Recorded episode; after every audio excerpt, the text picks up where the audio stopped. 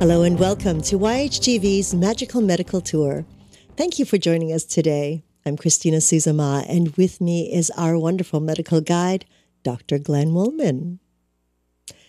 Hello, Dr. Wollman. And greetings to you, Christina. and greetings to everyone, actually. Welcome to Magical Medical Tour. I'm Dr. Glenn Wollman. I will be your medical guide along with Christina today as we travel through another quadrant of the healthcare galaxy in search of optimal health. Mm-hmm. I think we may find some today, Christina. Mm, love it. Don't we find some in every show we do? It's like I think we do. I love it. We just like jump the stars, and each star has a new story. I love it. Yeah, you know, when I was thinking, we we seem to always have. Um, there's one of three themes that I think we're falling into right now, at least for the moment. One is we interview healers that are specifically in a field of healing, a doctor, uh, an acupuncturist, a naturopath, someone like that.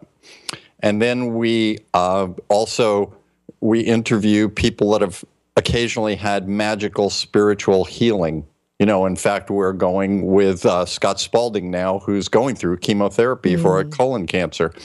And then occasionally, uh, we also do a show with people that have had uh, some kind of an illness and that have, from that illness, created their own specific uh, place in the healing process. Like uh, when we interviewed Lily Padilla, episode 133, mm. she had ovarian cancer, and that motivated her to a career in healing. And today we're going to be interviewing Kelly Jean Daymeyer, who is a certified health and wellness life coach, mm. who also has a very inspiring story uh, that's going to uh, give people a lot of hope today. Mm-hmm. Mm-hmm. Uh, before we meet Kelly Jean, how do people get in touch with her and us? Mm, I'm so excited for this show, Glenn. Mm. Uh, at any time during the show, you can feel free to ask a question or make a comment simply by scrolling down on your screen and typing it into the comment box. Now, you can do this at any time. If you're watching this show a year from now or two years from now, it doesn't matter. You can do so, and we will make sure to if it's a question for our special guest, we will actually get it over to them, or for Dr. Wollman, or for us. We will definitely reply to you. Now, if you are listening to this um, on a podcast or any device, pick up the phone, give us a call. Um, you can call us at 818 Let's Talk. 818 Let's Talk. Thank you very much, Glenn. Uh, you're welcome. And we had a recent episode with our integrative holistic psychiatrist, Dr. Mm. James Lake, and he told me it was okay for me to ask people to like me on my Facebook page, The Medical Guide. so I, I got over all my insecurities, and now I can say, like me share me. well, I would what? get very jealous if too many shared you. okay, ask Christina whether or not you can share me. there you go. Well, if you remember a couple of uh, uh, months ago, we interviewed Dr. Burton Wagner, a, a uh, doctor of chiropractic, and we talked with him about chiropractic and beyond the Bliss program and a few other things. Well, he's yes. the one that recommended uh, Kelly Jean Daymeyer to us, so we thank him for that. And Wonderful. let's not waste any more time and find out this great, inspiring story. Kelly Jean Daymeyer, welcome. Thank you. Glad to be here. Happy holidays. Happy holidays, Kelly Jean. Thank you so much for honoring us here.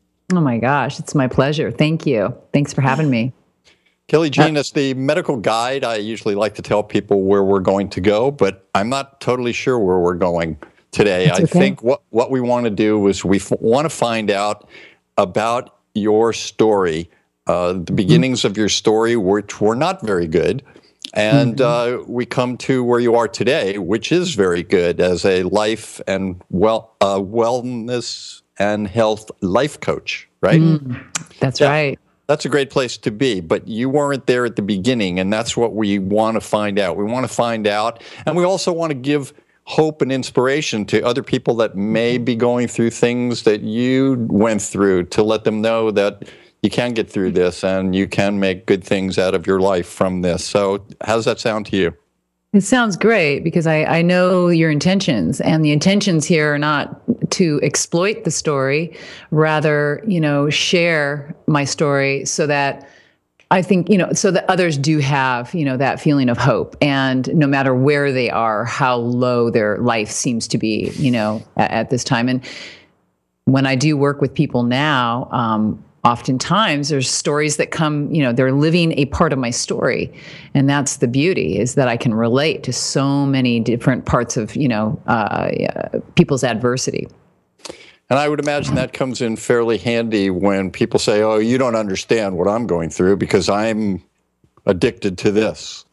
That's right. And that's why I, I do appreciate this very meaningful interview because oftentimes, if I'm doing a morning show uh, segment, they're very short, you know, three minute uh, clips and segments and so you just can't people don't really understand and they don't know you know where i come from and uh, so they kind of see me as somebody who's healthy and well and um, but they don't know just how low i had gone you know um, in the beginning of you know my life so let's find out kelly if, kelly jean if you were going to write your memoirs what would the, what would the title be Garden of Eden.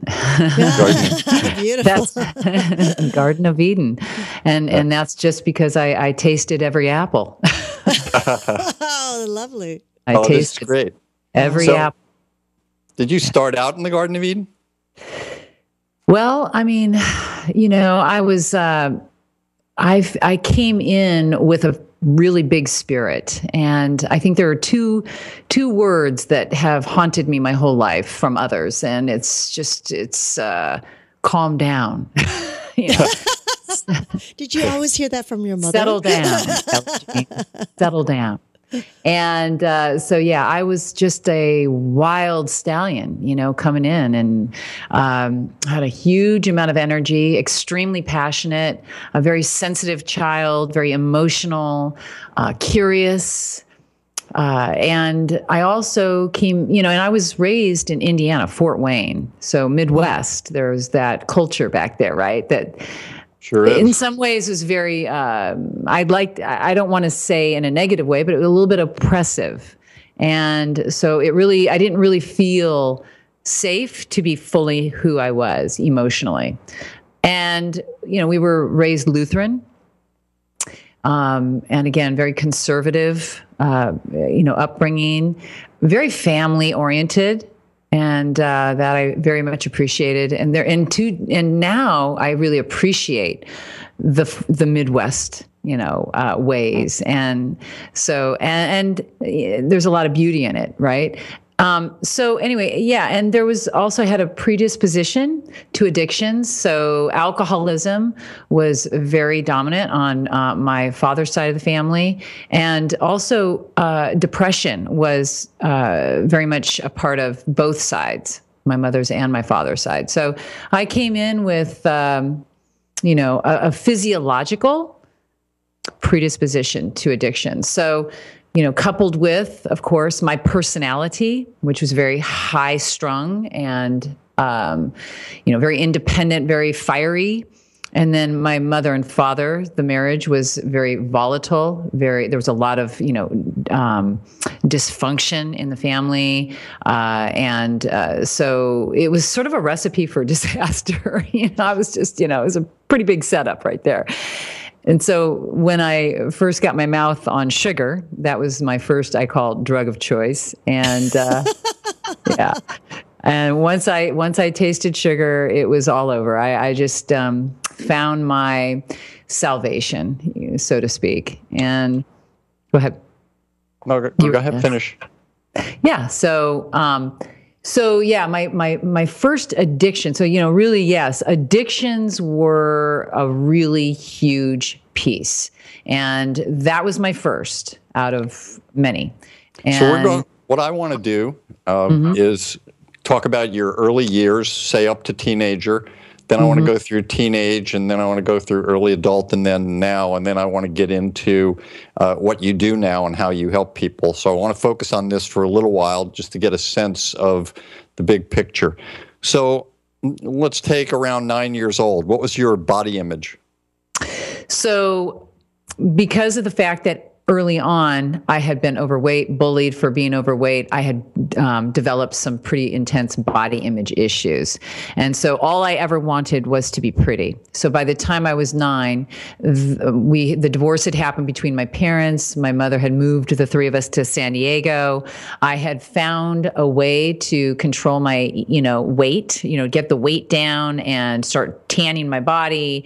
And then I began to, I was nominated for uh, Homecoming Princess, and that was my first experience of feeling beautiful. And so I really took that ball and ran with it. And uh, so, am I going where you want me to go with this? And so from that experience um, it was just this it was an unending chase right I, I, just had to be pretty that was all i wanted and so we you know so it was so that's where the alcoholism started i started uh, using drugs to curb my appetite cigarettes and then you know i was winning all these bikini contests and, you know, so I went from rags to riches, so to speak, you know, from the ugly duckling to, um, you know, being a bikini icon in San Diego, Miss Mission Beach 1980.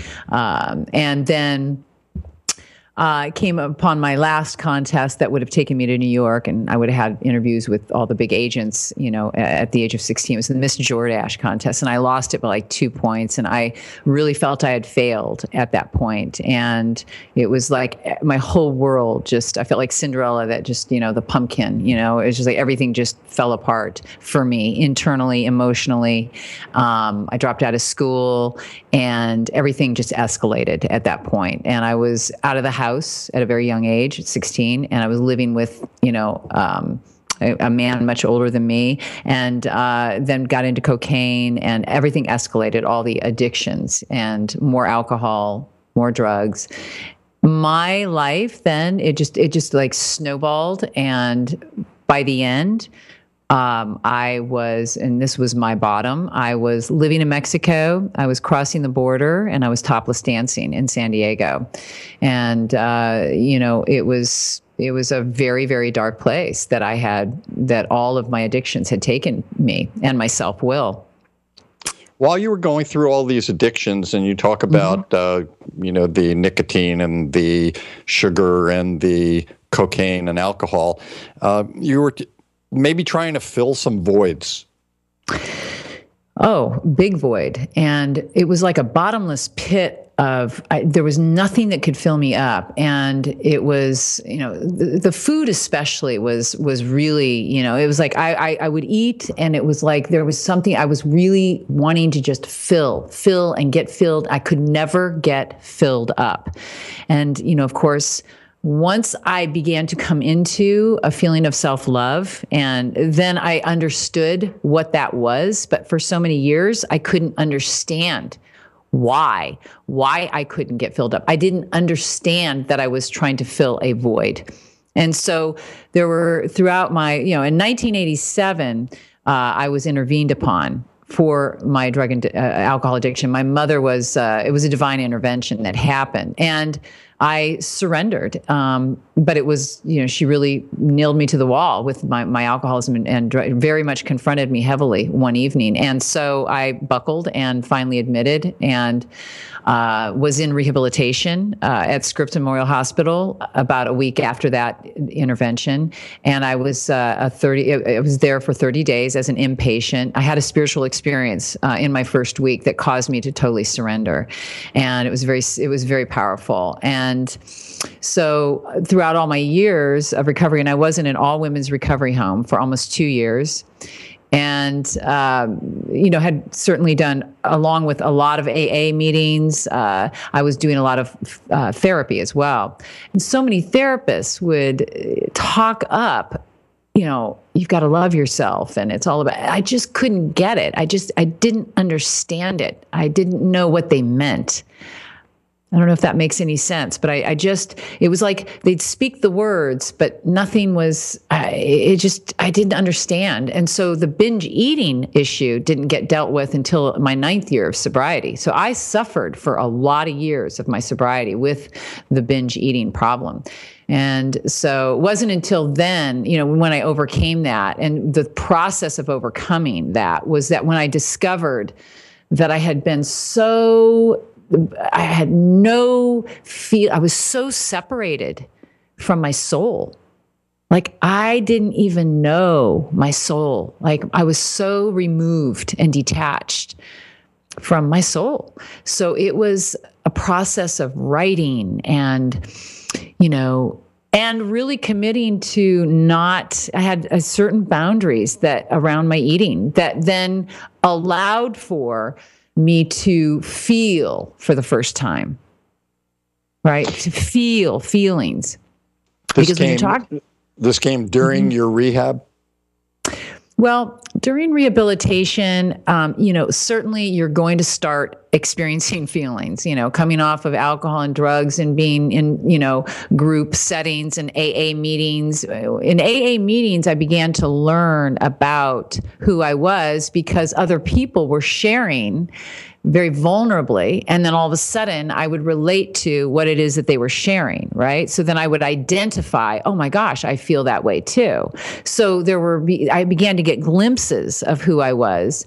Uh, because of other people reflecting to me, you know, the pain of of what I was really, you know, of what was in me, but I had not been able to identify on my own. Does that make any sense? Because addictions, you're so far away. You've learned, I learned to be so uh, detached from any kind of feelings. That's what the addictions were about for me. It's like, it's not okay to feel. right mm. so it was it was like i immediately found all the vices to camouflage feelings to to not have to feel them so yeah. Kelly Jean, did you have uh, when when you were a child and you were obese and being bullied? Was there anything that people were saying to you, family, that were trying to get you?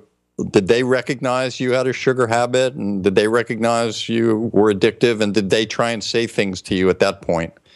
Oh, absolutely. And, and what made you not listen?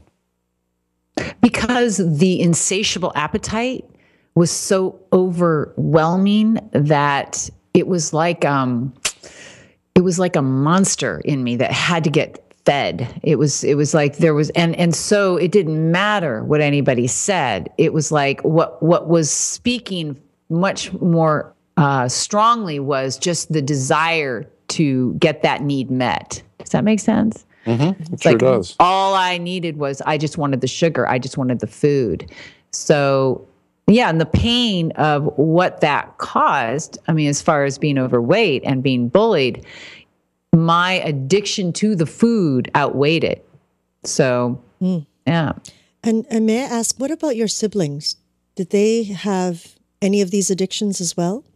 So we all had our own addictions. Yes, my my siblings had addictions as well, mm. and um, yeah. So yeah without revealing sort of you know their story um, without them being here i would say that yes you know we all had our own addictions and yeah mm. Wow. so yeah, yeah when, it was it was very prevalent yeah when you work with kids now and i may be rushing this a little so if you want to an- answer this a little bit later uh, mm-hmm. uh, looking back uh, when people tried to tell you things that would help you, you were oblivious to those things. What insights have you learned now that if you were meeting a nine-year-old girl as one of your clients uh, who had was being bullied because of obesity, you saw her sugar addiction, and you could actually look at her path and see her living in Mexico, and you could hear the tune that she's going to be dancing to, right? Yeah. How how would you uh, speak to her? Well, I'm going to say something that I feel seems to happen uh, when I work with people, and I hope it answers your question. There seems to be a little magic that, that seems to occur, and it's not necessarily, I would say, magic as much as it is because of the fact that I embody I am embody, I embody, I am happiness. I am truly experiencing and living from a place of joy and, you know, uh, self love. Like that is a model for who it is that I'm working with because it's it's actually it, it, it is me. So like i can't tell you how many therapists i sat in front of for all those years you know and that i didn't feel really modeled it. Does that make sense? They weren't embodying self-love themselves. I, I didn't feel that there was a real reflection going on from a real Ah, so I, I. I so i so i think what happens is that they they get they i am all i'm doing when i'm working with people is i'm reflecting a wellness that is already in them they already are well. It's just they haven't opened up to that well part of who they are. My essence as a child was love and joy. That's who I really was. It's just that I I was I I ch- I wasn't channeling. I didn't have or I didn't I wasn't cultivating and I wasn't watering the love and the joy of the essence of who I was, right? Mm-hmm. There was like everything else was like that that got buried. you know. So it wasn't until years later through, you know, you know, I had to uncover the well person that's inside of me that always was meant to be. And so all I'm doing with who I work with is I am reflecting to them who they really are, which is love, which is, you know, a, f- a, um, joy, which is wellness and health, right? It's everything they really want to be. They are. When did just you have to- recognize that? Oh, well, I'll tell you, you know, um, there were certainly versions of it throughout all the years, but I have to say that the most significant time where I really came into that piece was when I did some of the most powerful spiritual work with a man by the name of Bill Bauman. And that was back in 2005. And he is that love that is so powerful. And so that when I was in the face of his love and everybody else in, you know, that was also doing the work, it was like I opened up to my own love, my light. It was like my light was right there. It just opened up to, I opened up to it. And it was so significantly powerful that all the pain that was still kind of hanging around my soul or any kind of shame, just, I'll never forget it. It was like a fire hose of release. I mean, just a pain, like crying, and it was a shedding. There was like, I couldn't even make sense of any of the story of all the pain that was being released in the face of all that love. And then it was like I came, so I call that enlightenment. That's what I called that. That was an enlightenment that I had um, experienced. And it, it's never gone away. Of course, I always tell people that, and, and it is true that we're either sort of in a contracted, ex, you know, we're either in a, a, contracted experience within a given day or a moment, or we're in a more expanded experience, right? So I, I know when I'm feeling contracted and I'm in that limited human experience, right? Versus Wait, before, that more, before you go forward, yeah. describe that contracted uh, experience for people when I'm in that my head and self will, and I'm willing my way through my day, and I'm, you know, uh, thinking about things that are more negative, or I'm react, I'm reacting to. Uh, you know, somebody on the road driving in a certain way, or if I am even trying to accomplish a business task and I'm very much in my head about it, and uh, rather than feeling myself in the flow and in an expansion of you know just enjoyment and uh, allowing for things to just happen more from that place Okay, very nice. So, all through your career, uh, starting at you know eight, nine, ten, when we speak with physicians, uh, I always ask them, you know, when did you want to be a doctor, or when did you want to be uh, this kind of a healer? Uh, and most of them started very young. Most of them in their stories started very young. Did you, at any point in your life, have a career path that you were looking for uh, that was or was not health health and wellness?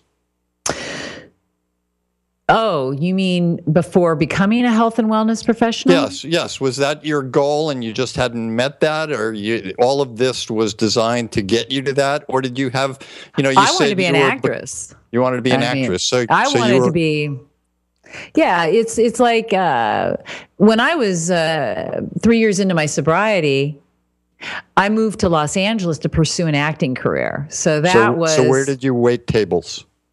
So, and at the time, you know, I, I waited tables at the Cheesecake Factory. And uh, that was what you did, right? When you pursued acting up in LA. So, and I had never waited tables before. So I had to figure that one out. How am I going to do this? And uh, that was a great story, too, how they hired me finally after my fourth interview and begging for the job.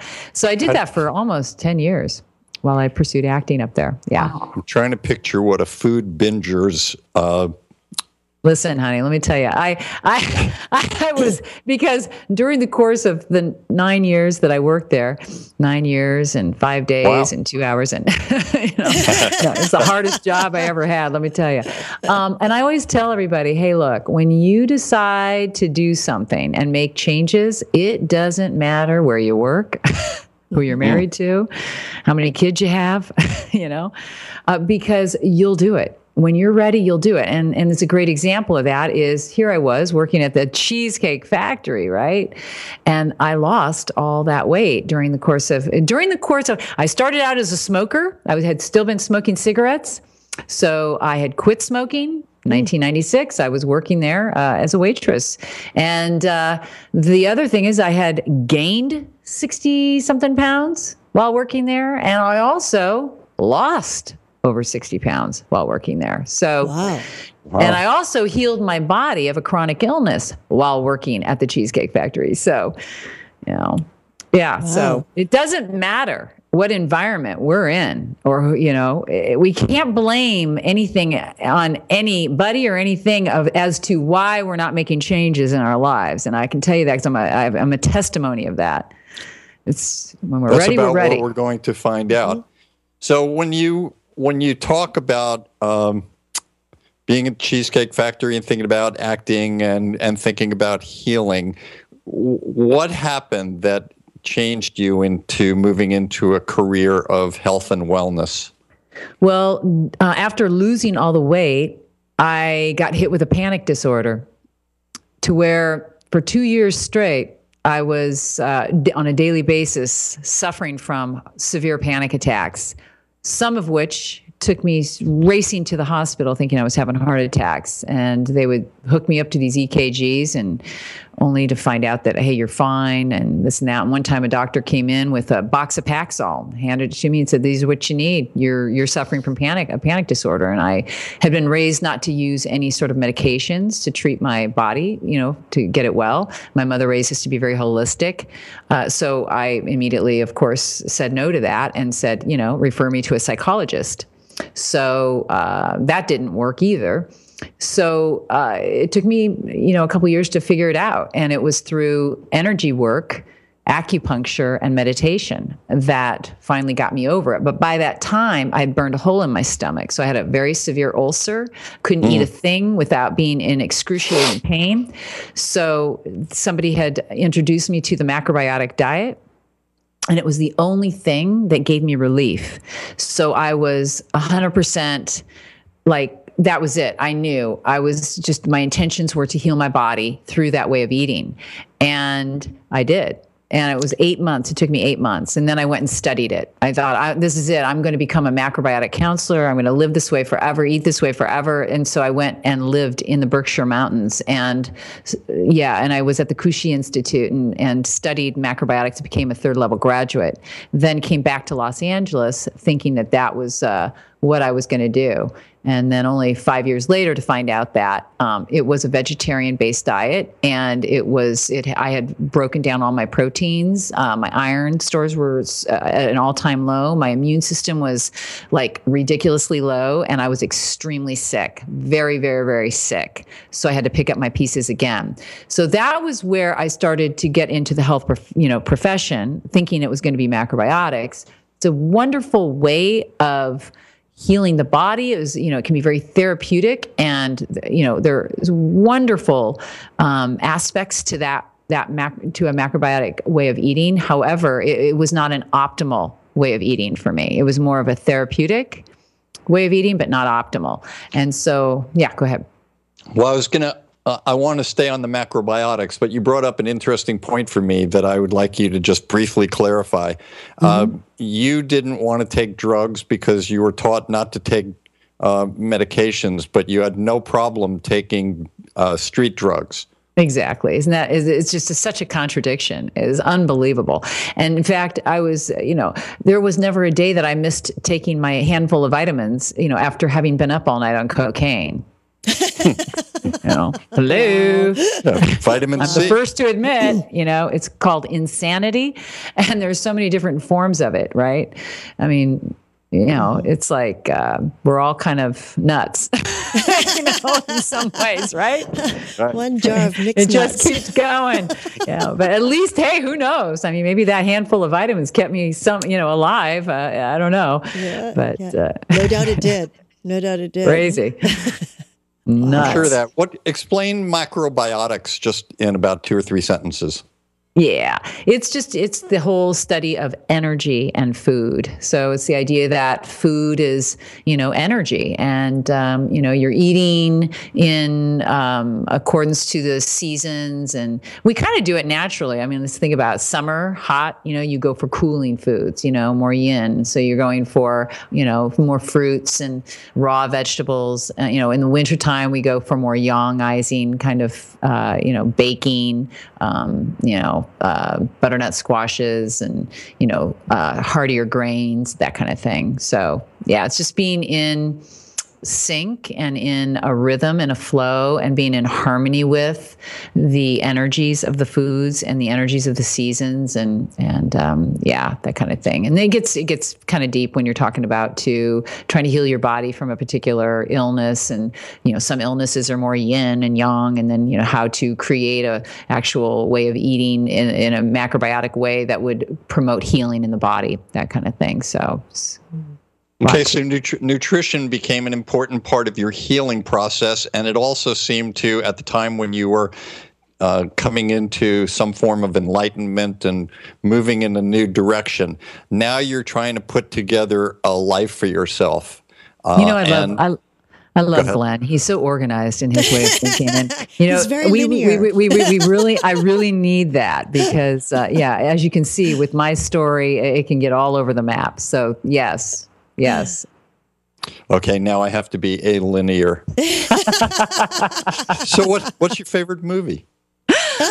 My favorite movie? Uh, the no, Notebook. I don't even care if you answered it. the Notebook. That's okay. So uh, now you're looking at healing, and you're also still at the Cheesecake Factory.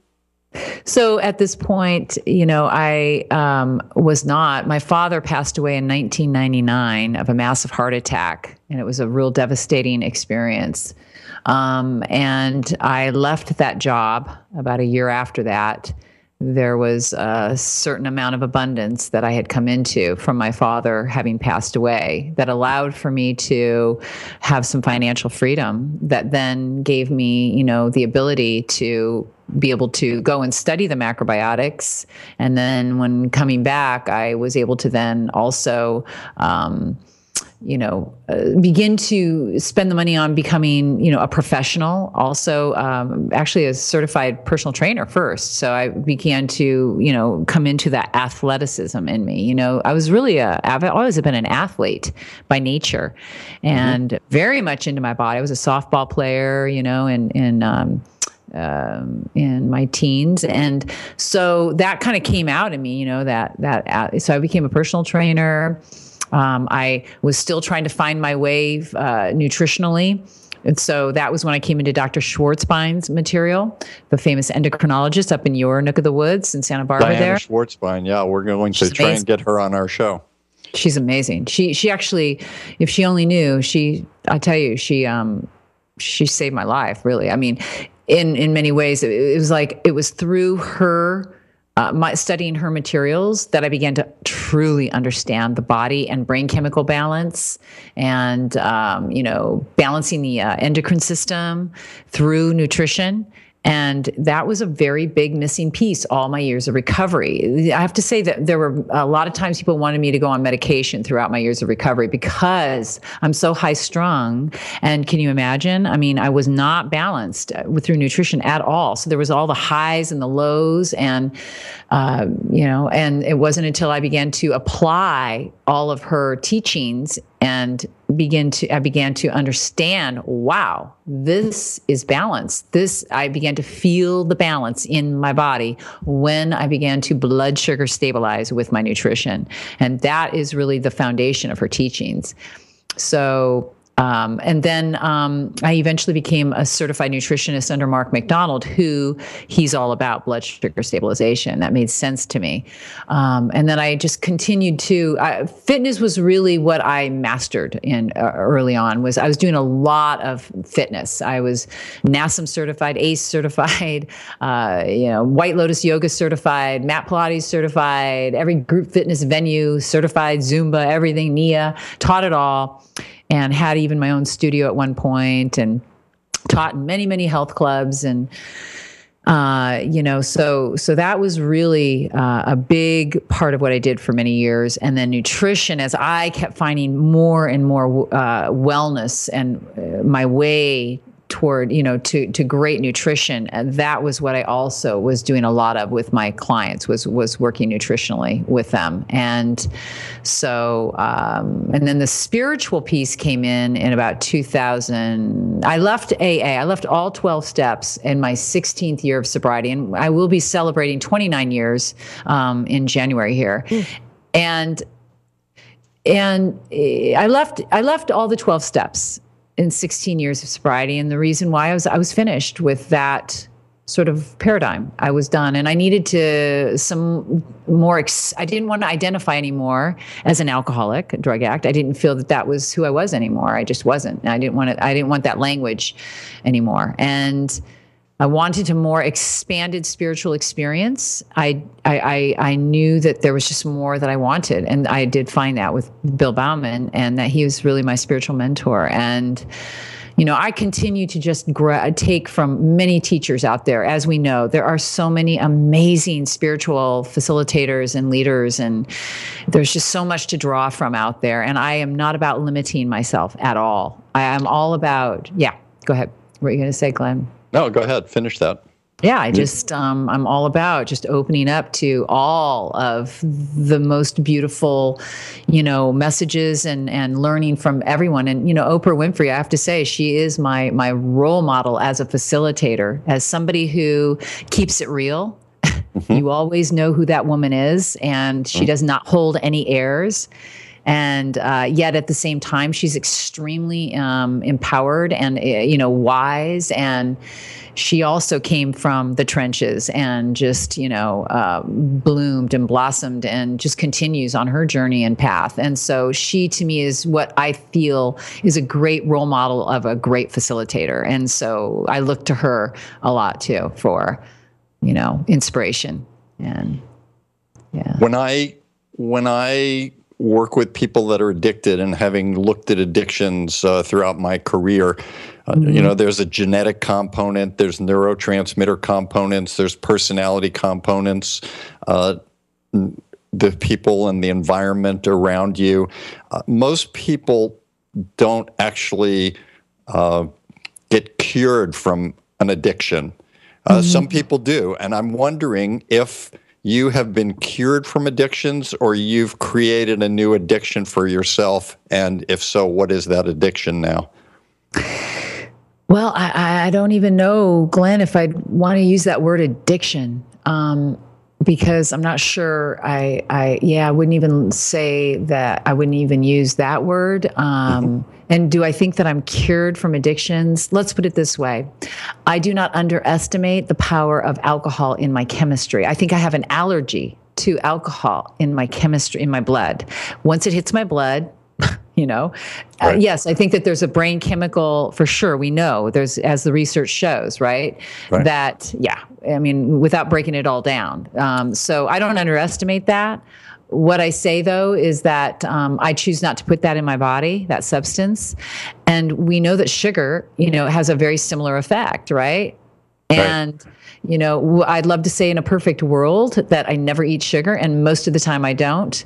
Around the holidays, I party a little bit, but you know, it's never anymore. Never do I eat anymore from a place of trying to stuff feelings and an insatiable. I have now a different relationship with food and i do have you know self-control over the sugar now because i'm not I'm not stuffing feelings. I'm not running away from feelings. I'm not using it for those purposes. But yes, if it if I do have if I eat sugar, yes, it's like, you know, you can feel it. It's like, wow, I love it. I want it again. You know, it's like, it just has right. that effect on every single person. You know, it's like, it's not about being an addict or not an addict. Sugar is just got that, you know, um, effect on, on, on most people, right? Right. Well, I was just, uh, as you were speaking about the macrobiotics and a third stage master, and then you went into White Lotus and uh, Mat Pilates and certified, and you listed a number of certifications that you had. It, it was occurring to me that that might be your new form of an addiction. Oh, you know, it's more like um, I'm just super inspired. I have like, i am very passionate and I love life. And when I feel inspired uh, to do something and to pursue something, then I do it. And so for me, it was like Mat Pilates. I love the body and I wanted to learn more and I wanted to learn more and I wanted to learn more. You know, when I was doing fitness, I didn't want to just. Mm-hmm you know, learn one piece of it. You know, it, it, was like I knew that there was a lot of value in the Pilates, you know, and and really developing the core musculature strength in a variety of different ways. And so for me, I wanted to be very good at what I was doing, and I was also very interested in bringing that whole you know way of exercising into my body and knowing it and learning it and being able to pass it on to my clients you know so now let's so, talk about your clients okay, right? Len. Yeah. Unless you wanted to finish something. I don't you, even. No, I'm I'm fine. Yeah, let's. You're good. Okay. So, all right. Um, talking about your clients, who comes love, to you? I love my clients. I love my clients. I love every. why do they come to you? I feel it's a you know spiritual thing. You know, it's a spiritual union. I feel that there is, uh, you know, s- as much as we are a part of, uh, you know, creating what's happening in our life. I think there's that mystical force that's also bringing us together, right? And I feel that that is what's happening between myself and clients. And that's the other thing that I was talking about earlier too. It's when I try to push business and try to push and will my will somebody coming toward me or wanting my help, then that's not really being in the flow. And what I recognize is that oftentimes if I just lay back, sit back and just open up and receive and be willing you know and just and just you know just allow for then the exact person comes you know phone you know i get the phone call or you know the word of mouth or it's always perfect timing and it's always the perfect person. So it's a spiritual union i feel between myself and others and we're being brought together when these people come to you, um, I'm guessing that when you speak with them, the process is you have long talk with them and you decide. I, I'm I'm guessing that not everyone gets Pilates, the White Lotus, the macronutrients, and all of the other things you do. You put things together that's specific for each person, or does everybody get uh, the whole buffet? So it's it's all up to what a person is ready for and what they're feeling inspired to do and what they financially can afford as well. So because there's a lot some components here that um, I work with. So there's nutrition, food mm-hmm. is medicine, as we know, and uh, to me that's the most important. Uh, there's fitness. There's also supplements, as we know. You know, you, you, know, you're deficient in in a in a vitamin, it can have devastating effects on your you know entire chemistry, on your you know.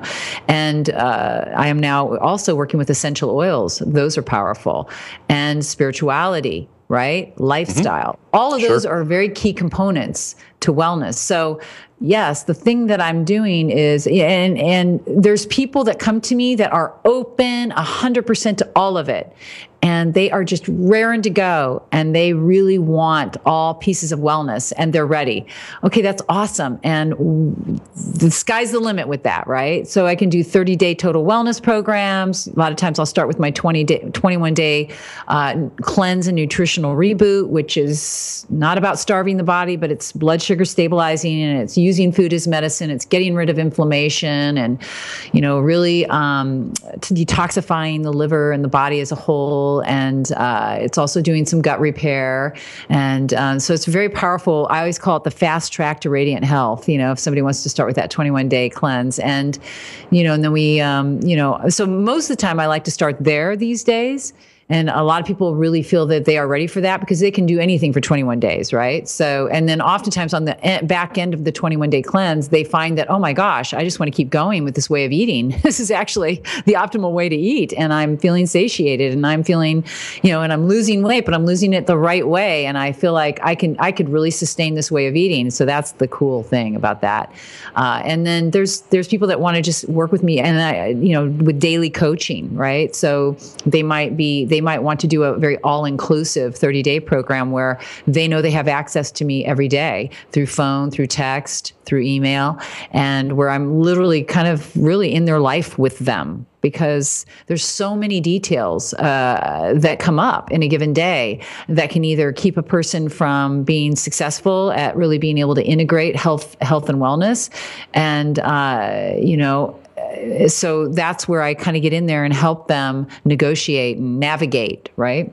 Nice. Then the fitness is is separate. I mean, that would be like something that, yeah, if if they want to, if they live locally, and and you know, we can, you know, I can do that too with them. I can create. I like to do what's called educational fitness programs now because a lot of people want to be self sufficient. So I like to go in and and really break down what I have found to be the most uh, powerful and most uh, constructive, productive exercises for each muscle group, and you know, really, you know, breaking those down so they understand their body mechanics, how to really uh, perform those exercises properly. And there's a certain amount of time that I need to spend with them in order to really get that, you know, in, you know, uh, inter- into them, like inter- you know, taught to them. And then they're off and going with that on their own. And it's very much um, addressing the core musculature strength, as a whole, right, throughout the entire body, because we know that the core musculature system is really throughout the entire body, and so it's really learning how to activate, you know, um, all those more intricate muscles that really are gearing us up for longevity and um, you know really help with creating great posture and uh, you know m- you know having that wonderful ease and uh, flow of movement through life. And you should feel no pain and you should not be feeling um, beat up after a workout at all. You should be feeling energized. And we also want to keep the endocrine system healthy and not be breaking down adrenals and thyroid through exercise. And a lot of people are over exercising and overtraining and, and really they're actually in a state of accelerated aging as you know. So true true and I was very much, uh, you know, guilty of that for many years as a trainer. So I, you know, um, learned that I was doing that myself, and I actually was one of the things I was certified in was spinning. Um, I do not do that anymore. And at one point, I saw that, oh wow, I'm never going to heal my adrenals if I continue to spin, you know. Hmm. And so I stopped teaching it and stopped doing it, and and I have do other forms of cardio that are much more productive. Kelly Jean. What uh, would you say right now if uh, nine year old Kelly Jean came in to see you uh, with, with her initial problems and all the things that you know about her. What would you say to her now that you think would change her to become better before she had to go through all of the other uh, processes that you went through? Well, first of all, that makes me really emotional. Good. That's my Oprah part. Yeah, you can't. I'm not going to do the ugly cry though, as Oprah calls it. Um, but that is. That. Yeah, she calls it the ugly cry. You is know, beautiful cry? She, yeah, well, I think it's all beautiful anyway. To be honest with you, that's a whole nother piece. You know, it's like okay. would everybody just allow themselves to cry, please? Mm-hmm. Thank you. you know, yes. can you just feel and just be real? You know, mm-hmm. even those of us that you know we've had these spiritual experiences and we're in this facilitating you know role. It's like just cry. be real. Mm. Yeah, what I would say to that nine year old is more than say. I would just um, I would um, absolutely celebrate her and look her in the eyes, and I would, I would tell her just what a magnificent young girl she really is and how many gifts that she has that we are together going to discover and um, I, I, just can't mm. wait to discover all of the most beautiful gifts that you are and you know and and that you are he and that you will um, that you're going to experience in yourself and um, we're going to do that together honey beautiful i like that yeah I love, uh, yeah, it, it's it's great to just be in love, isn't it, with ourselves and with the world? And it is. Do you do you ever say? Uh, do you ever tell someone that you can't work with them? Uh, mm, well, usually it just happens naturally, and it's very rare that that has happened, but it has happened. Where, because let's face it. Um, as much as you just wish everybody liked you, they don't. and uh, and so there's a lot of people that don't get me, and then there's people that do, and there are other people too that that that say they're ready, but when they're ready, when they hear what it is that they're about to you know need to do, and they got to take responsibility, right? I can't do, and I can't do the work for them. I can only show them the way, but really the work ends up having to be we have we are responsible to do the work. And there are people that don't want to have to really, when it comes down to it, make the changes. They're not ready yet. So, um, yeah, I, have never said I can't. I think there, I can't even remember if there was like a person that I said I can't work with you. I think it just happened in the conversation. You could just feel it wasn't going to go anywhere, right? Right. I have that as a medical guide. Also, you know, I can tell people about sugar, but I can't go to their house and remove it from the pantry or stop their arm from flexing. um, and sometimes it becomes one of those things where, you know, it's nice to have them as a client and you're hoping that they can get it, but at some point you have to say, you have to do the work. And if you're not doing the work, I don't feel comfortable um, in this process anymore and I think that you know you want you want to be, work work with people that really have a respect for you and they trust you and they're willing to take direction and that's when the work gets done and that's when all the magic happens. It's the clients that are the most receptive to right. my my to my love and to my help and they're very open and they receive all of what it is that I have to offer. And then all of me comes forth. It's interesting when there's people that have blocks then there's parts of me that block, right? As a facilitator, I can't give forth as much as I have to offer at that point. And that's just because they're only able to receive certain parts, which I have to learn to be okay with. Just give what it is that they're ready for and be okay with not giving them perhaps as much as I'd like to give them. Does that make sense? So, mm-hmm. so I'm always learning too to just um, follow their lead as well know when to nudge them a little further and know when to not. Beautifully said. I have a question. You you are in health and wellness and coaching and personal training. So you're in the you're in the area where lots of things are always coming out. There's the newest piece of exercise equipment. There's the newest uh, exercise dance craze or something like that. What do you see coming out in the future? Everybody just well, I think that sometimes I get a little bit disturbed by all of the new and out of the box kind of stuff that's out there. I think it's like, can we just like, why why do we have to make it look like a big circus out there? You know, um, mm. exercise mm-hmm. and you know, and, and people are thinking, you know, it's like bigger and faster is better, and it's not. you know, right. and it's how people are getting injured, and it's you know, it's again, it's like, you know, for me with exercise, it's about really being smart. And it's, you know, somebody called my way of exercising as mindful sculpting. Mm.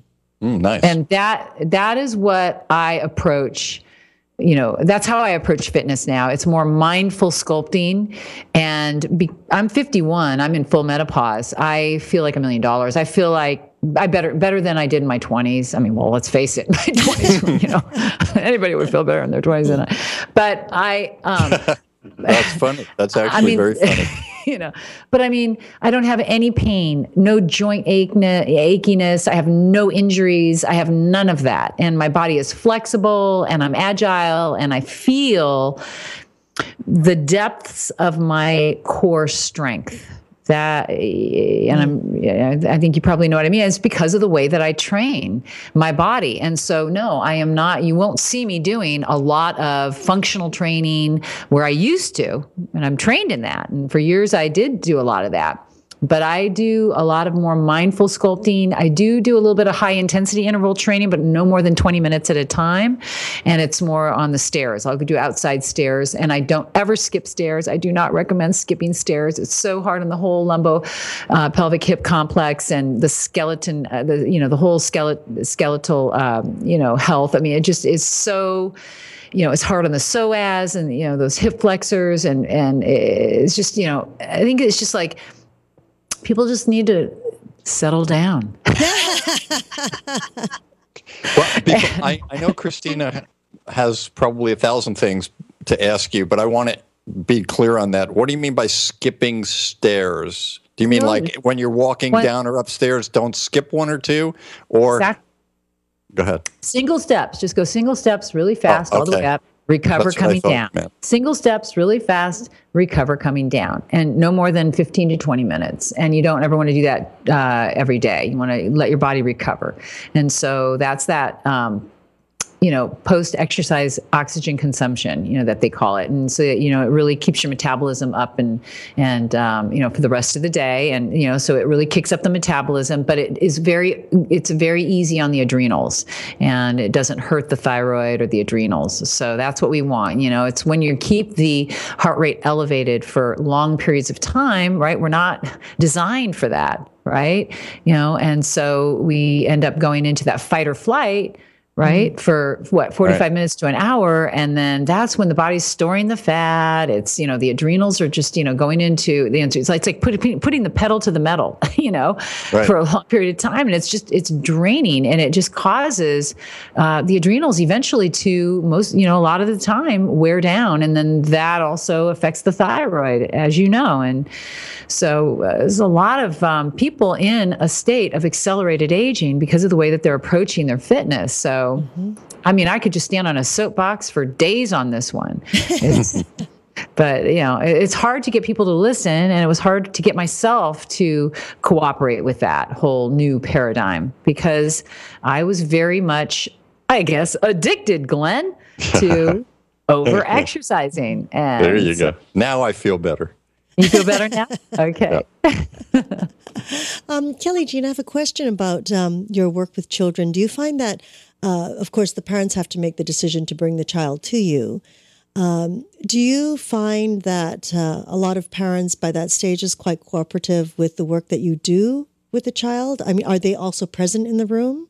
Well, I'm really grateful when a parent does bring. It's mostly the mothers. You know, they're bringing their daughters to me, and um, oftentimes it's um, a lot of times it's eating disorders that I've worked with. You know, those those seem to be you know most of what I work with. Um, and I work with. By the way, that's that's probably about 20% of my work is with that uh, population, but most of my work is with women 30s, 40s, 50s, you know, 60s. That's mostly um, my demographics, but, uh, and I work with men too. Uh, yes. And so it's just a real joy when I'm brought a young, young child to work with. Oh my gosh. And usually they're 16, they're in their teens or they're young adults and yeah the body image issues or they have eating disorders. And so they're uh, very cooperative yes. And also they're very um, you know most of these mothers are just beside themselves wanting their desperately to you know get their daughter's help. And so I just am very honored when they come to me, and I'm very careful to be respectful too of the boundaries and what it is that they're comfortable with me talking about, or you know um, how they want me. You know, I, I I'm very much uh, collaborative with them, and so I know I know how um, how to approach the situation that's going to work for for everybody. So mm. yeah, and we have like very in-depth talks before I start working with their child and, just really listening. You know, I think as a spiritual mentor, certified spiritual mentor, I think you know the greatest the thing that I learned the most in the years that I was, you know, getting that certification was how to listen. It's the art of listening. And so uh, the more I listen, then the more I'm then led in the right ways. If I if I just really listen, then boy, that's usually the only thing that really needs to happen that then enables me to make the right decisions and choices. Mm, lovely. Mm-hmm. Nicely said. And speaking of listening, everyone that watches or listens to this show knows at the end of the show, we always ask our guest for a health tip. And I know that people are waiting to hear yours. Well, I think that um, the most important uh, tip that I would love to share with everybody is to um, blood sugar stabilize with your nutrition, and that that was the thing that changed my life. And that is bringing your fats and your carbs and your proteins together. You know, every meal, every snack. So your blood sugar stabilizing, never skipping a meal ever again, especially breakfast.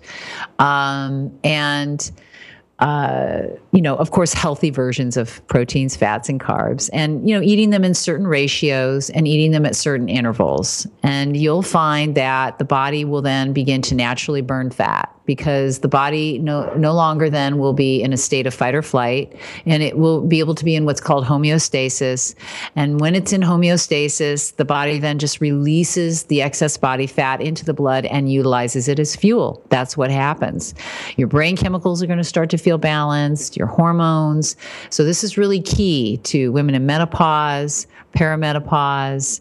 Um, you know, people who are in recovery from addictions, my gosh, had I known this years in my early years of addictions, it would have saved me so many years of pain, emotional pain, and also physical pain.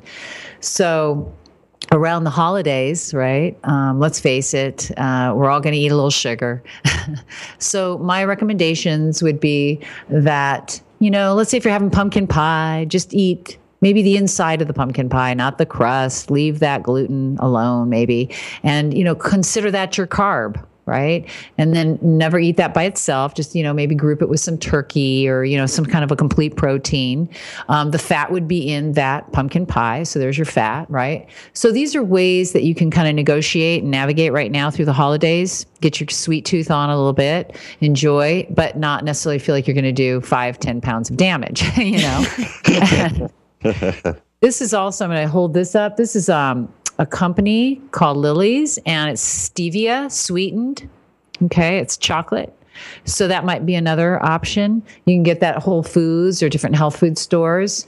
You know, and this is a really good protein bar here. It's Garden of Life. I don't know if you can see that. And uh, it's a protein bar that really is tasty, and it's the chocolate macadamia nut flavor. Mm. This is one of the best protein bars actually on the market right now. And you'll see this in um, most naturopathic offices um, and naturopathic centers. And it's called the Epic Bar.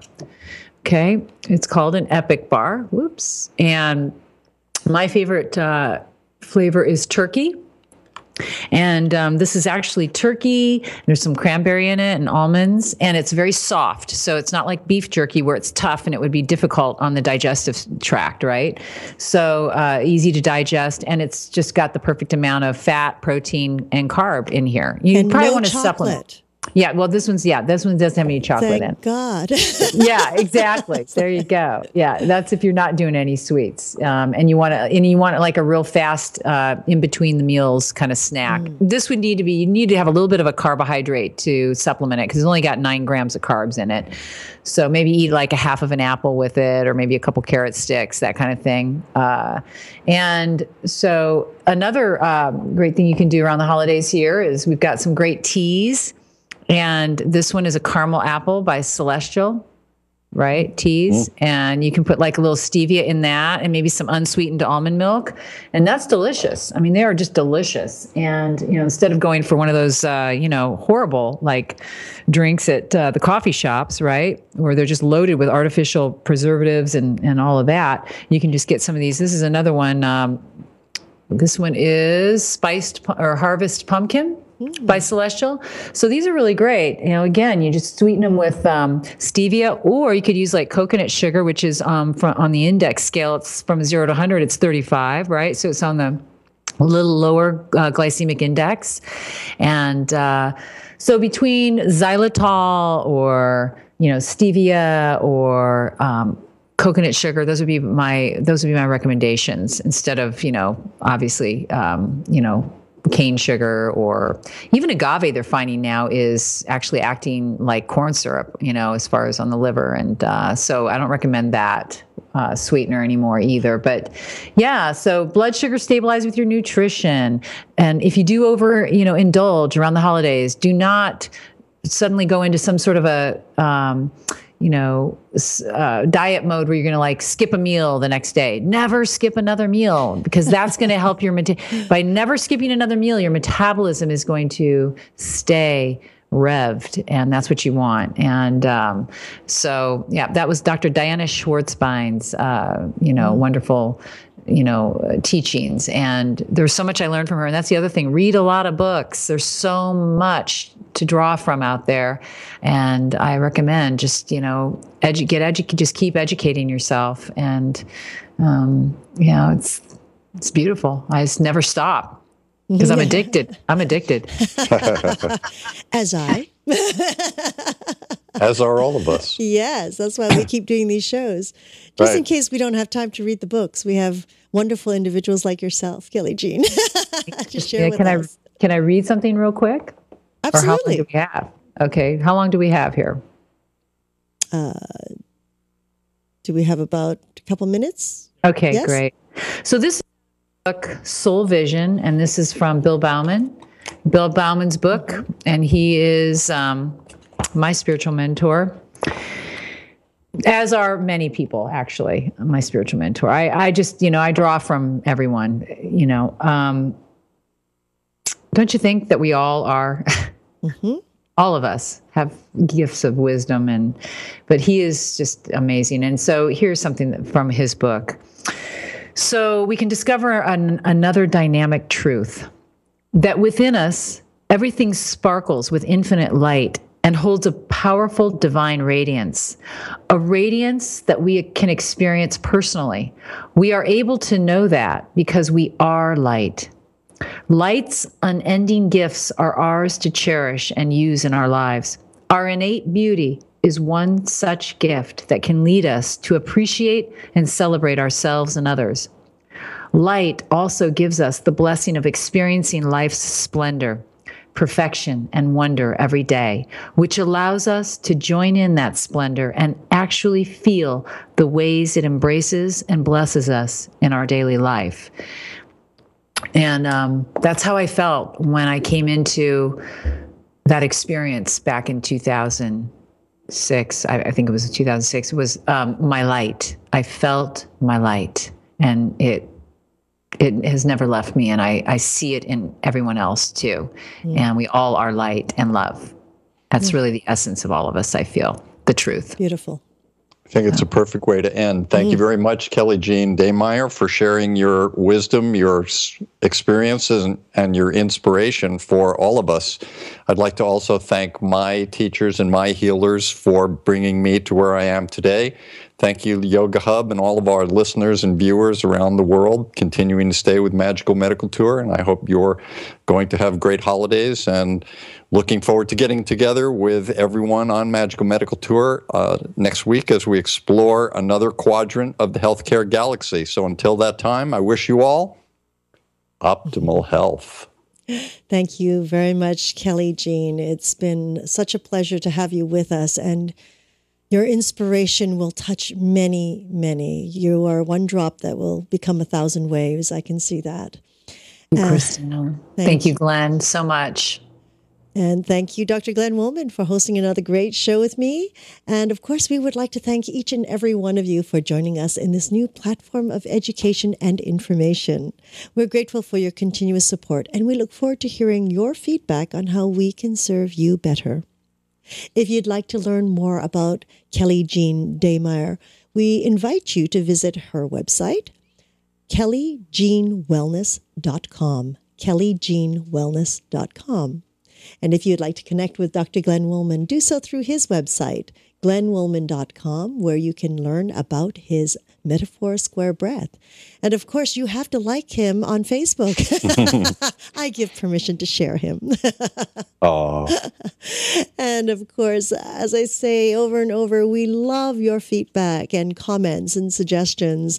Don't hesitate, give us a call or type it into the comment boxes. We will definitely get back to you. And uh, again, give us a call at 818 Let's Talk. 818 Let's Talk. Thank you again for joining us today. And until next time, namaste.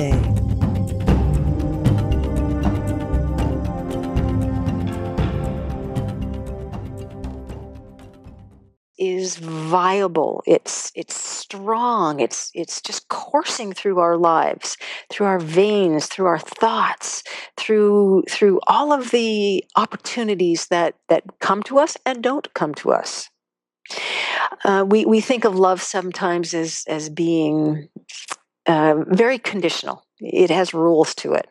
Uh, if and we think about that for ourselves. If if i am not a good enough girl then you won't love me. If i don't show